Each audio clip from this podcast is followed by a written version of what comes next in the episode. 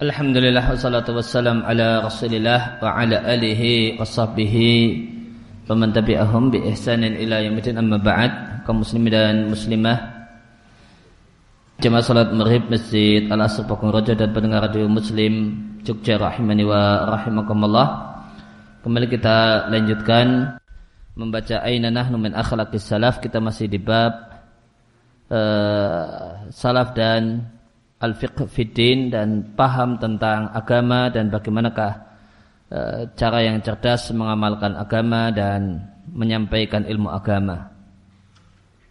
Maka di antara cara cerdas menyampaikan ilmu agama adalah apa yang akan kita baca di halaman ke-46 kalau Dahabi Ad-Dahabi mengatakan ketika dia meriwayatkan yaitu menceritakan problem yang dialami oleh seorang ulama di antara termasuk ulama besar di zamannya Waqi' ibn Jarrah. Wahia dan masalah atau problem yang dialami oleh Waqi' ini adalah problem yang unik. Taurat fiha dia terjumus ke dalamnya dan dia tidaklah menginginkan kecuali kebaikan. Namun Wakil ini kemudian punya peran dan punya kesalahan. Sehingga terjumus problem dan masalah yang seharusnya tidak terjadi.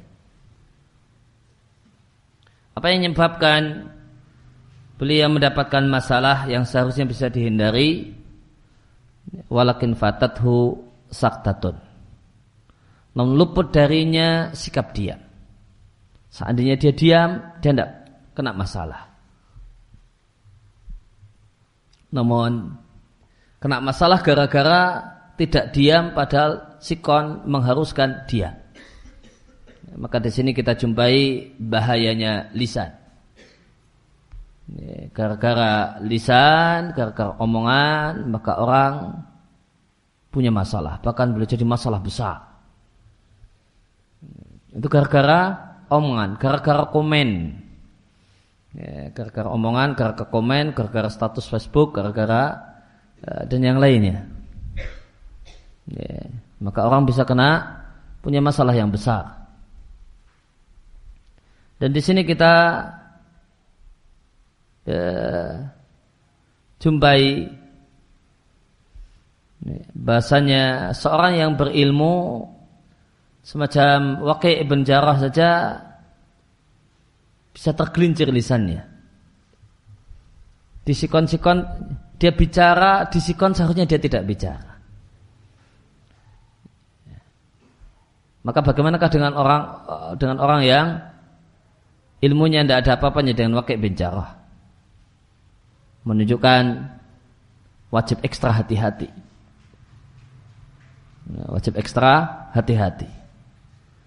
Ya, menunjukkan bahasanya tidak kemudian ketika seorang itu dianggap ustadz atau diustadkan itu nanti kemudian bisa dipastikan setiap komentarnya itu pada tempatnya, tidak, tidak, tidak demikian. Beliau jadi dia adalah ulama besar, namun kita katakan beliau fatatu saktah. Beliau berbicara padahal harusnya tidak bicara. Beliau punya kesalahan, kekeliruan, gara-gara berbicara yang seharusnya tidak berbicara. Kemudian kasus yang dialami oleh Waqi ibn Jarrah ini ya, menunjukkan kepada kita pentingnya berpikir dan menimbang sebelum berbicara. Tepatkah ketika kita bicara dalam sikon ini? Dan apa yang disampaikan oleh Waqi' ibn Jarrah adalah sesuatu yang hak menurut Waqi' ibn Jarrah. Namun sikonnya tidak tepat. Maka sesuatu yang kita yakini hak itu tidak mesti harus diceritakan. Tidak semua yang kita tahu harus diceritakan. Bahkan tidak semua sesuatu hal yang kita yakini itu benar itu diceritakan. Ya, Wakil bin Jarrah menyampaikan al-haq menurut beliau. Meskipun nanti boleh jadi ada sudut pandang yang lain. Yang jelas itu hak menurut beliau. Dan ketika disampaikan tidak pada tempatnya, maka jadi bencana dan malapetaka. Maka ketika kita mau bicara itu pertimbangannya bukan hanya ini benar ataukah tidak. Tidak benar kalau sikapnya cuma ini hak. Saya sampaikan saya tanpa peduli situasi, tanpa uh, peduli kondisi. Namun ketika kita mau bicara ya, maka yang dipikirkan bukan hanya ini benar ataukah tidak, namun dipertimbangkan. Ini apa dampaknya jika di sikon ini saya bicara? Kemudian kisah beliau ini dimasukkan di bab al-fiqh fiddin. Menunjukkan orang yang fiqh fiddin, faham agama adalah orang yang tahu ya, mengambil pelajaran dari kisah Waqi' ibn Jarrah adalah orang yang tahu kapan dia harus bicara dan kapan harus dia diam. Ketika orang sudah punya kemampuan demikian berdasarkan ilmu agama yang dia pelajari, maka inilah orang yang faham agama. Maka ini adalah bagian dari al-fiqhu fiddin, faham agama. Buahnya adalah ya, punya kemampuan yang baik kapan saya bicara dan kapan saya tidak bicara. Dan masih komentar Ad-Dahabi. Waqat qala Nabi sallallahu alaihi wasallam, kafa bil mar'i ithman ay hadisa bi kulli masami'a. Cukuplah seorang itu berdosa ketika dia membicarakan semua yang dia dengar.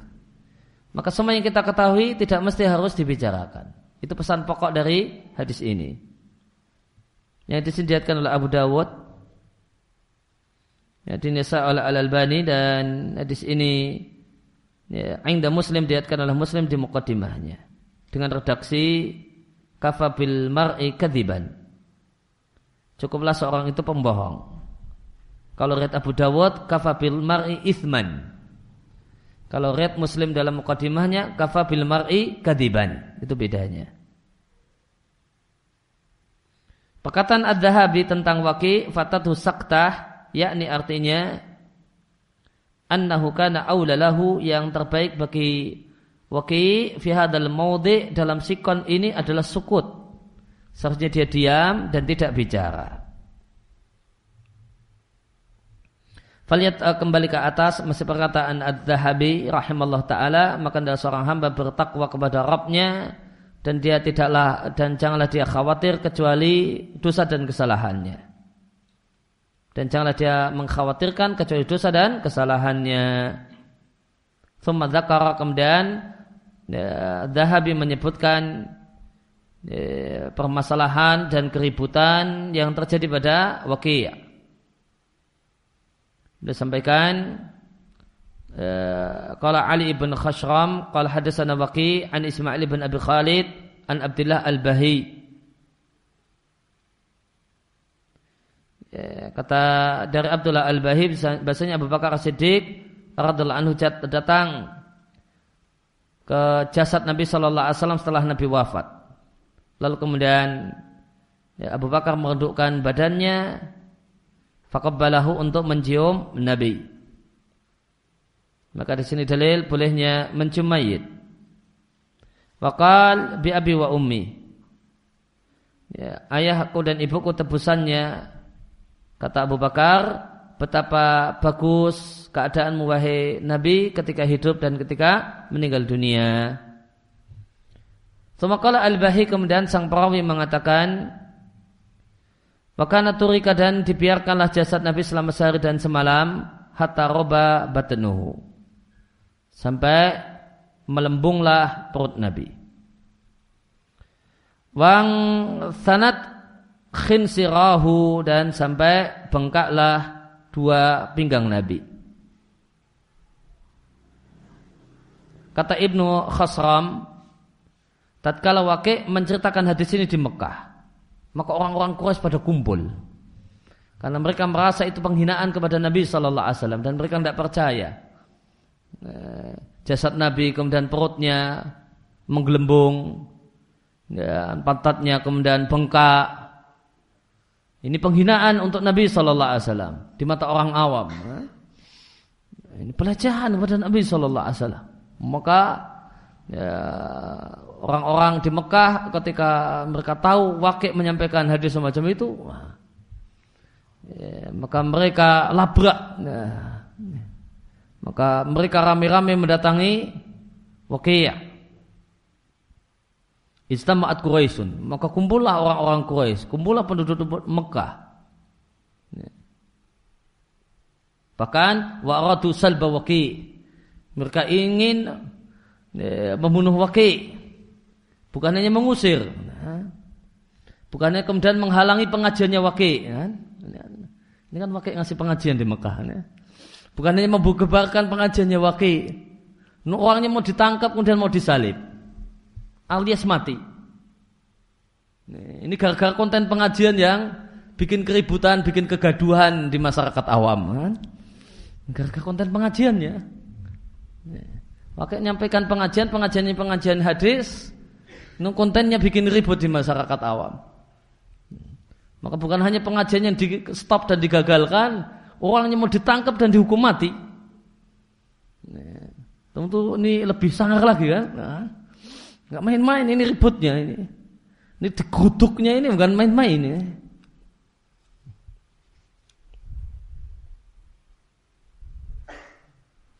Dan ini serius mau nyalip pakai nasabu khashbatan. Mereka sudah pasang nah, sudah pasang kayu lisalbihi untuk menyalip waki. Ulama besar ini mau disalip.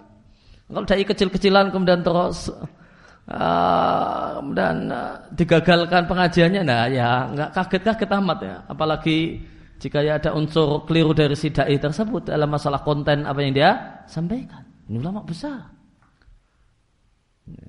Oke Ibn Jarrah yang dikatakan oleh Imam Nawawi, eh, Imam Syafi'i syakautu ila waqi su'ahifdi aku mengadu pada waqi jeleknya hafalanku ini gurunya Syafi'i Ini ulama besar. Hampir-hampir saja mati ini gara-gara konten pengajiannya yang masalah. Ya. Ulama besar. Ya. Apalagi cuma dai biasa. Ya. Maka jangan kaget-kaget amat. Ya. Kalau ribut sama orang awam gara-gara ya, kurang cerdas dalam masalah konten pengajian. Ya.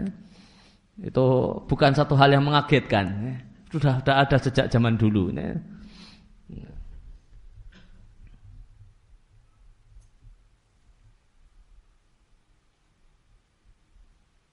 Dan ini eh, padahal ini tanpa kemudian dikompori perbedaan uh, akidah dan seterusnya. Ya. Tanpa ada kompor masalah itu. Hampir mati Waqi ibn Jarrah. Yang menyelamatkan beliau, nah, tokoh besar, ulama besar kota Mekah. Sufyan ibn Uyainah. Maka ada dua Sufyan di masa itu ya, Sufyan ibn Uyainah dan Sufyan Ats-Tsauri. Satu di Mekah, satu di Kufah. Ya, Sufyan ibn Uyainah ini ulamanya Mekah. Maka kemudian menghadapi masa ya, masa awam ini yang harus dipegang itu kepalanya. Ya.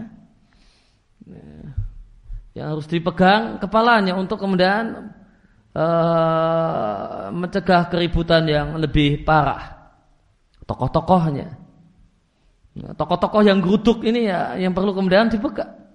Ini penduduk Mekah. Mereka hormat kalau dengan ya, ulama Mekah dan mereka tahu.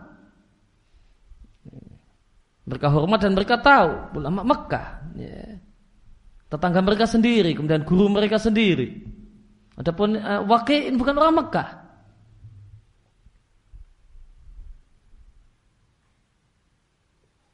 Dan ini semua terjadi kata kuncinya kata Az-Zahabi fatatu saktah. Ada dikutuk orang, mau disalib. Ini gara-garanya itu fatatu saktah. Luput darinya untuk diam. Seharusnya diam namun tidak diam. Seharusnya konten itu tidak disampaikan, disampaikan. Maka bedakan antara majelis khasah dan majelis ammah. Kan? forum khusus, forum tertutup dan forum terbuka. Harus dibedakan. Kalau di majelis khasah semacam tidak masalah. Dia sampaikan riwayat yang menurut beliau valid, tidak masalah.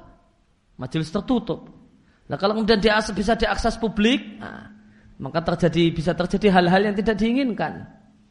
Ini, itu amarahnya uh, orang yang ya, amarahnya orang-orang awam yang mereka beragama karena emosional. Loh ini dalil, nah, itu nggak mempan itu kalau dia berdepan. Ini saya nyampaikan riwayat ini dalil, itu nggak mempan kalau bahasa sama orang awam. Ini kaum wakil ini menyampaikan hadis, apalagi kalau dia cuma menyampaikan perkataannya, perkataan pribadinya. Oh problemnya lebih besar lagi. Ya. Nah ini cuma bacakan hadis saja, sudah jadi masalah. Maka sama orang awam ya, bukan kemudian uh, uh, uh, bukanlah kemudian pada tempatnya. Oh ini dalil. Orang awam nggak paham dalil. Orang awam beragama dengan perasaan, bukan dengan dalil.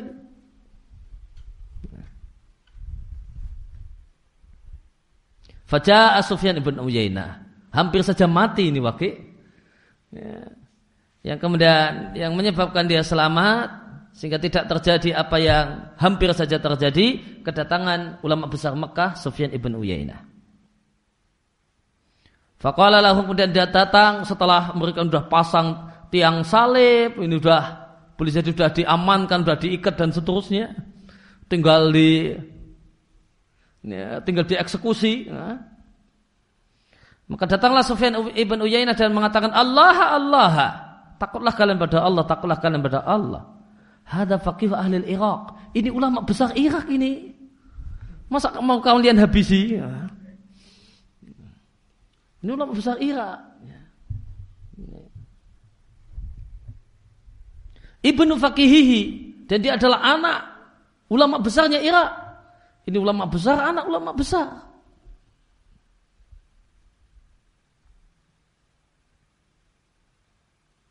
Wahada hadisun ma'rufun dan apa? Dan hadis yang dibawakan oleh wakil itu hadis yang sudah ma'ruf. Kata Sufyan, wala akum sami tuhu. Padahal aku belum pernah mendengarnya.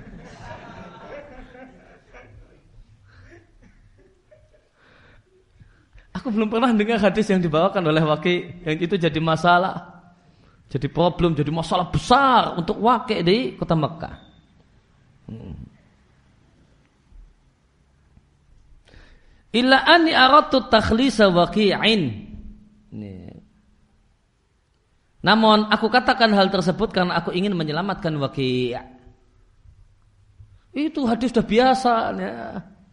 Kalian saja yang nggak pernah dengar. Ketika yang ngomong itu lamanya kiainya, ya, mereka percaya. Wakil ngomong ini hadis ma'ruf dan sebagainya, anda empan itu kan. ini hadis dusta kamu yang bikin kan untuk menghina Nabi dan melecehkan Nabi. Itu komentar orang awam. Oh, begitu kiainya yang keluar, oh, ini hadis sudah biasa. Kalian aja yang pas ngaji ngantuk, kan? Selesai masalah.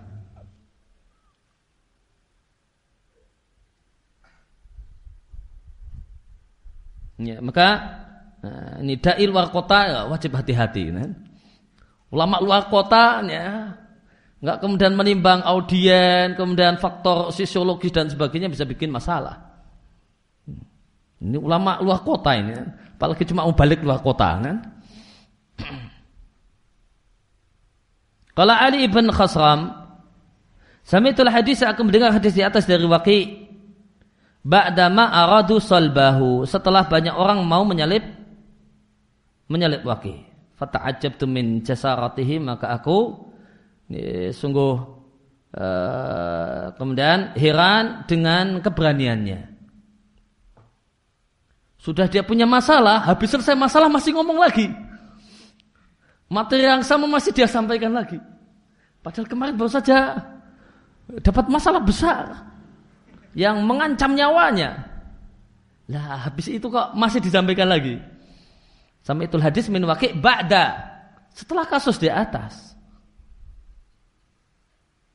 Wa ukhbirtu dan aku mendapatkan kabar anna waqi ihtajja. Ihtajja di sini artinya ngotot. Bahasa waqi tetap ngotot. Ini hak yang wajib saya sampaikan kan. Tetap ngotot untuk ingin menyebarluaskan apa yang dia ketahui.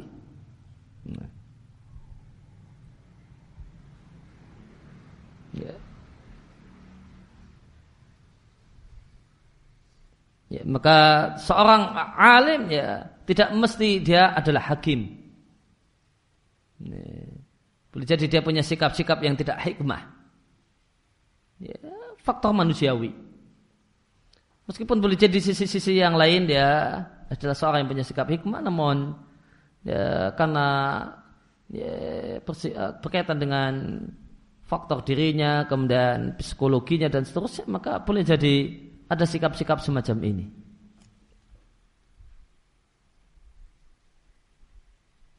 Maka wakil ngotot untuk menyampaikan tersebut. Fakal wakil mengatakan, Sesungguhnya sejumlah sahabat Rasulullah Sallallahu Alaihi Wasallam di antaranya Umar itu mengatakan bahasa Rasulullah tidak mati. Maka Allah ingin memperlihatkan kepada mereka sahabat-sahabat yang ngotot kalau Rasul tidak mati, bukti kalau Rasul itu telah mati. Itu makna hadisnya, itu bukan pelecehan kepada Nabi kata Waki. Di atas secara konten itu tidak masalah. Itu bukan pelecehan, itu bukan penghinaan kepada Nabi Sallallahu Alaihi Wasallam.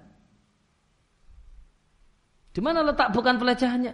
Ini itu hikmahnya dan maksudnya Allah ingin mau tunjukkan pada Umar dan yang lain. Nabi itu betul-betul mati. Betul-betul meninggal dunia. Ini perutnya kemudian ya, apa, menggelembung dan pinggangnya bengkak. Ini, supaya kemudian faham betul ini betul-betul telah meninggal dunia. Ini wakil ngotot ini tidak ada unsur melecehkan Nabi Shallallahu Alaihi Wasallam.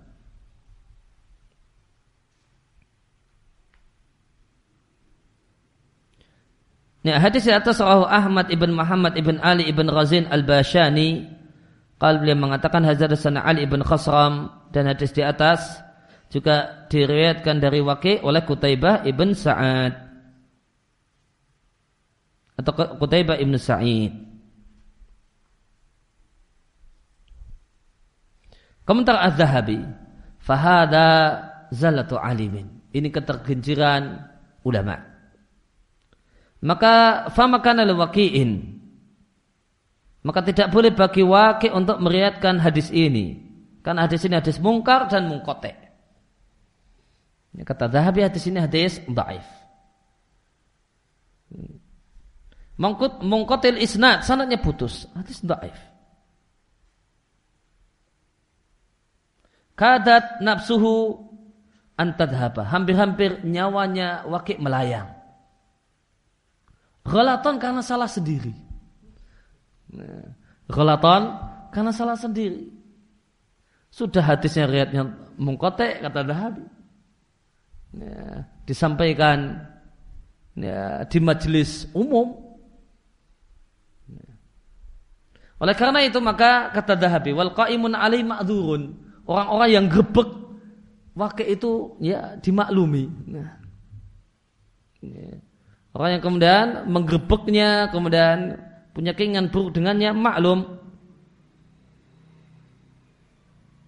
Bal makjurun, bahkan kata Dahabi, bahkan mereka dapat pahala. Karena mereka takhayyalu maka mereka punya imajinasi akan tersebarnya hadis yang tertolak ini. Jika ini tersebar dalam imajinasi mereka, ghaddan ma liman sibin nubuwah. Maka ini mengurangi kedudukan kenabian. Ini melecehkan Nabi Sallallahu Alaihi Wasallam.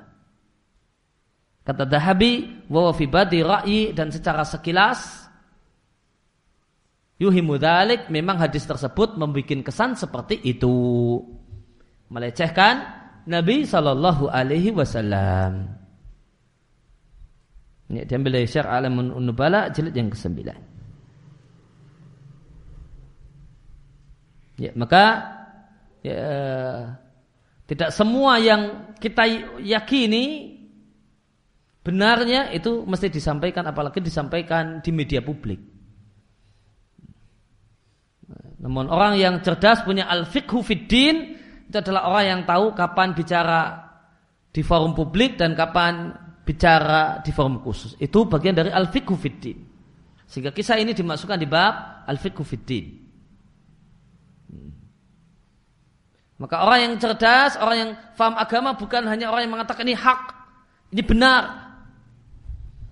Namun orang yang punya fiqh fiddin bukan hanya tahu ini hak dan harus disampaikan, harus disebarluaskan, tidak demikian.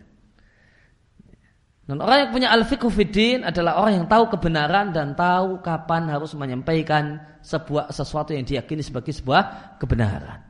Kapan yang cocoknya di majelis tertutup dan kapan yang cocok untuk disampaikan di majelis publik.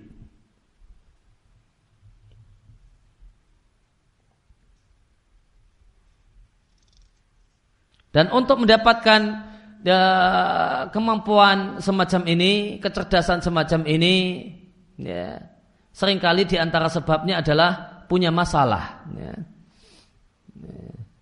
Dapat masalah, kesandung masalah, oh, itu baru kemudian, ya, baru kemudian dapat kecerdasan. Oh harusnya ya nggak perlu forum umum ya, pub, ya majelis khusus harusnya.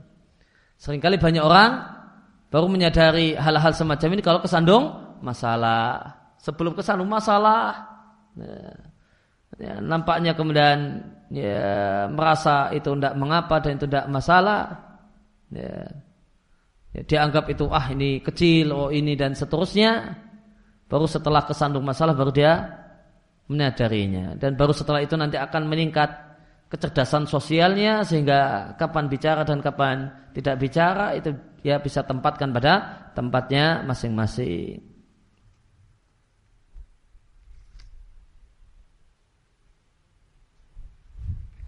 Kemudian dari Zakaria Asaji, aku mendengar Muhammad bin Abdullah ibn Abdul Hakam mengatakan, "Qala Asy-Syafi'i." Syafi'i berkata kepadaku, "Wahai Muhammad, jika ada seorang yang bertanya kepadamu tentang satu berkenaan dengan ilmu kalam, ya, yaitu membahas ya, Allah Subhanahu wa taala dengan semata-mata akal, maka tidak usah dilayani, tidak usah dijawab.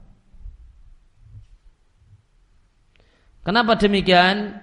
Karena jika ada orang yang bertanya kepadamu tentang diat, artinya tentang masalah fikih, dan kau mengatakan maka diatnya satu dirham atau danik, danik itu seperenam dirham, kemudian itu keliru, maka mereka cuma akan komentar, Anda keliru. Dan jika Anda bicara tentang masalah syekh minal kalam, membahas tentang masalah Tuhan, ya, dan ini pembahasan tentang masalah Tuhan dan ilmu berkenaan dengan ilmu kalam kemudian keliru dalam pandangan mereka. Maka orang akan komentar kafarta engkau kafir. Dan Arabi mengatakan aku mendengar Syafi'i mengatakan al-mira'u fiddin yuqassil qalbah ya, debat kusir dalam masalah agama debat yang tidak ada etikanya Ya. Debat tanpa etika, ya. debat tanpa dibangun di atas ilmu dan adab, itu yukosil kalba, mengeraskan hati.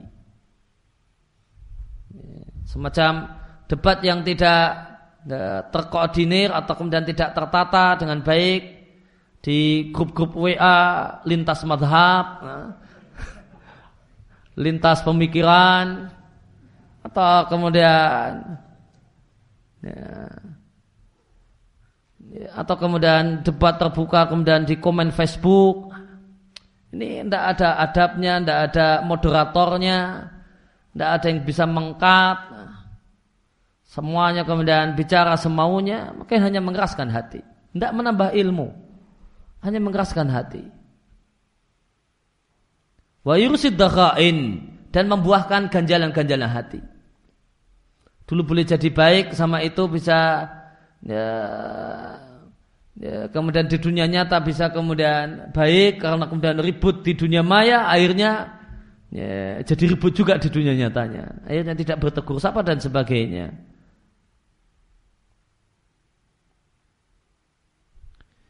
Kemudian Zahabi mengatakan tentang kisah di antara kisah mihnah Ya. Samitu al-muhtadi billah Muhammad ibn Wasik mengatakan. Ya, ya uh, ini al-mahdi billah yang maksudnya Muhammad. Anaknya Khalifah al-Wathiq. Karena abi idza arada ayaktula ahadan ayahku jika ingin membunuh seseorang dalam kasus mihna, pemaksaan ya, kepada rakyat yang tidak mau meyakini Al-Quran itu makhluk. Karena wasik ini berakidah, akidah mu'tazilah tentang masalah Al-Quran.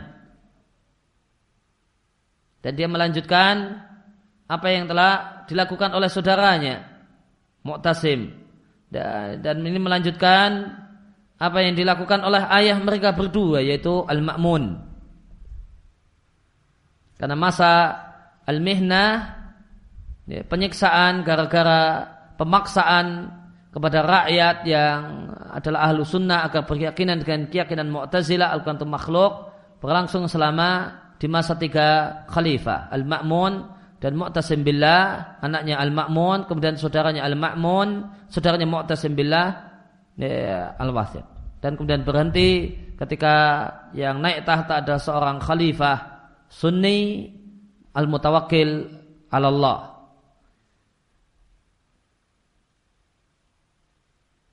Maka ini menceritakan kasus uh, Al-Wasik dan nanti kemudian me menunjukkan bahasanya di akhir hidupnya Al-Wasik bertobat dari akidahnya.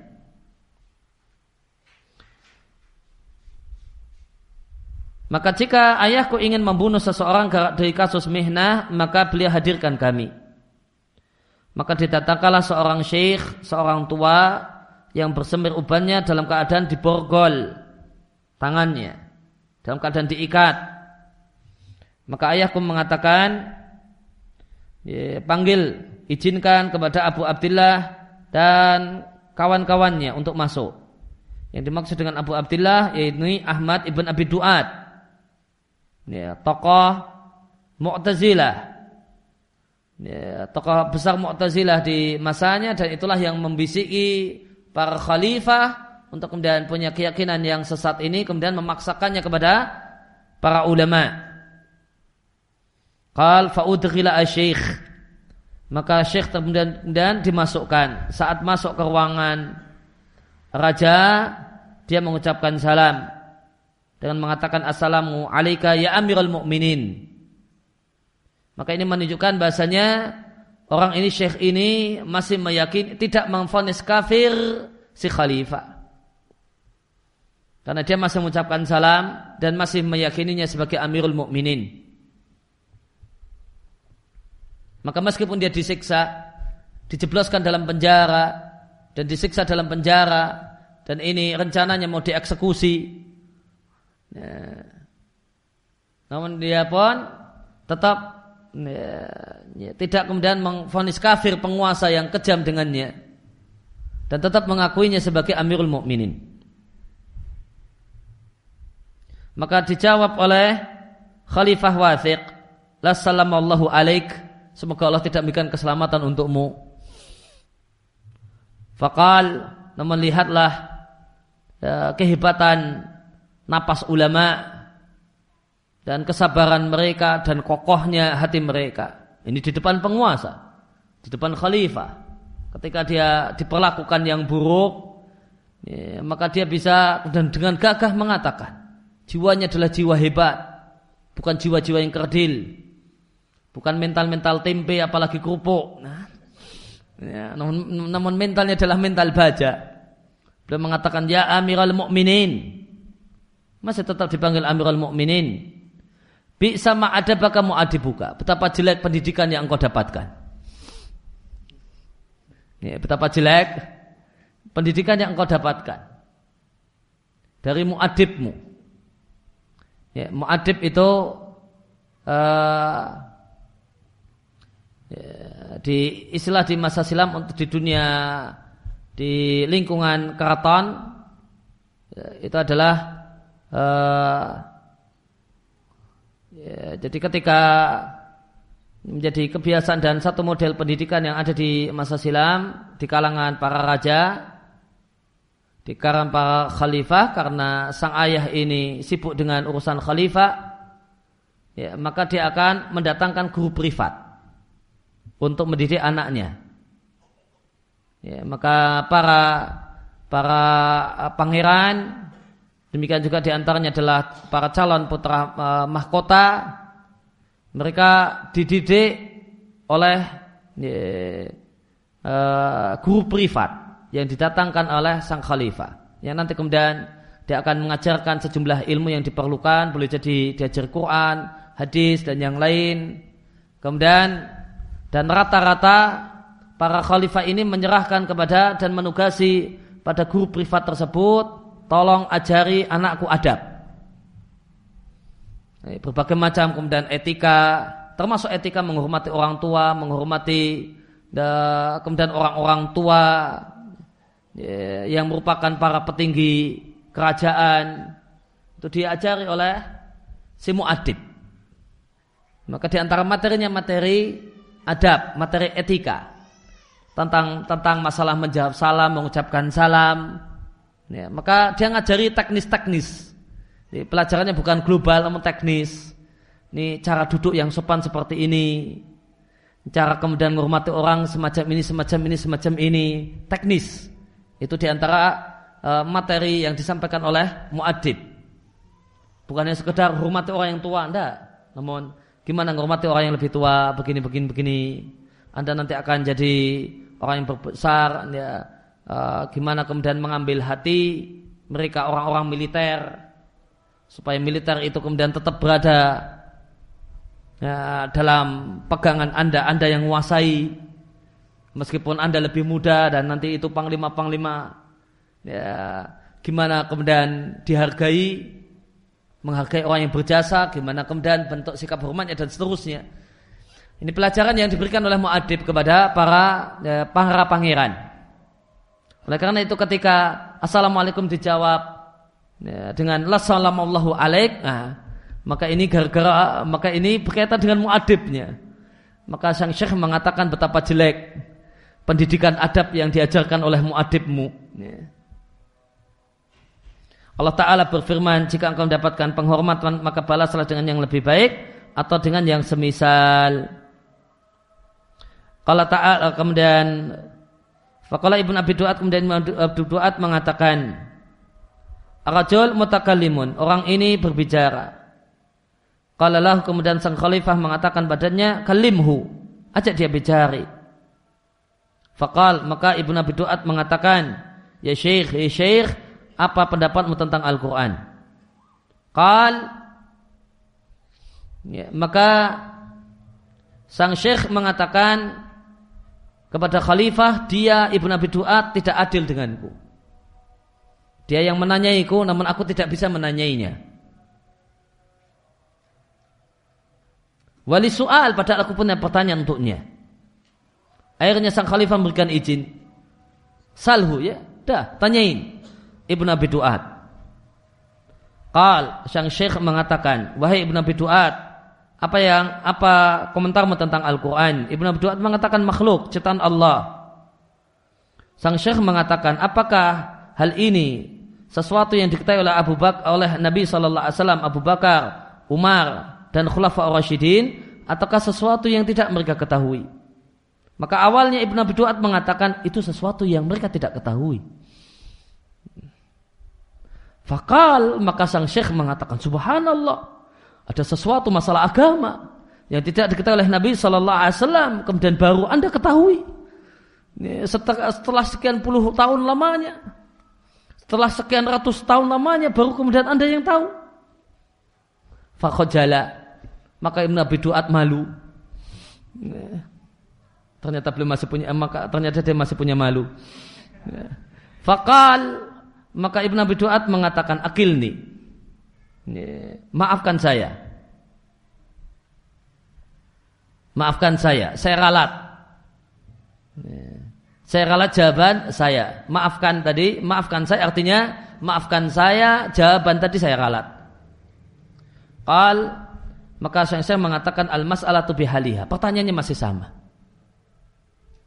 Akhirnya ya, karena minta dimaafkan Ibn Abi Duat kemudian mengatakan Naam alimuhu ya, Nabi Abu Bakar, Umar dan para khulafa Rasyidin telah mengetahui hal tersebut Ya, ya. Fakal maka sang syekh mengatakan mereka mengetahuinya namun mereka tidak mendakwahkan hal tersebut kepada manusia. Ibn Abi Duat mengatakan iya. Maka kemudian sang syekh mengatakan tidakkah cukup bagimu apa yang cukup bagi mereka? Dijawab singkat saja. Kalau mereka enggak dakwahkan ya sudah jangan kamu dakwahkan. Disimpan saja di dalam hati. Nah, sebagaimana mereka nyimpan dalam hati, kamu juga nyimpan dalam hati. Biar sama dengan Nabi dan para sahabat.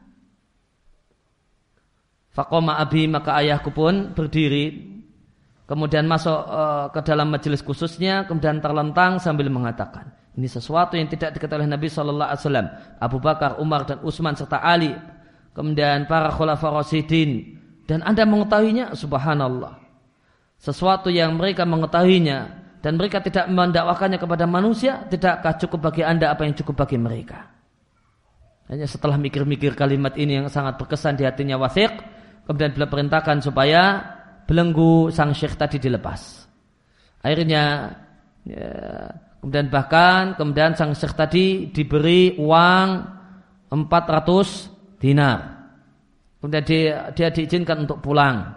Kemudian jatuhlah nilai jatuhlah di pandangan Khalifah Al-Wasiq nilai dari Ibn Abi Duat walam tahin ba'daha ahadan kemudian Wasik setelah itu tidak melakukan imtihan tidak melakukan penyiksaan terhadap siapa pun berkaitan dengan masalah kemakhlukan Al-Quran. Maka zahir ini menunjukkan bahasanya Wathik bertobat di akhir hayatnya dari keyakinan dan akidah Al uh, kemakhlukan Al-Quran. Demikian sallallahu ala Nabi Muhammadin wa ala alihi wasallam. Arda'ana alhamdulillahi rabbil alamin.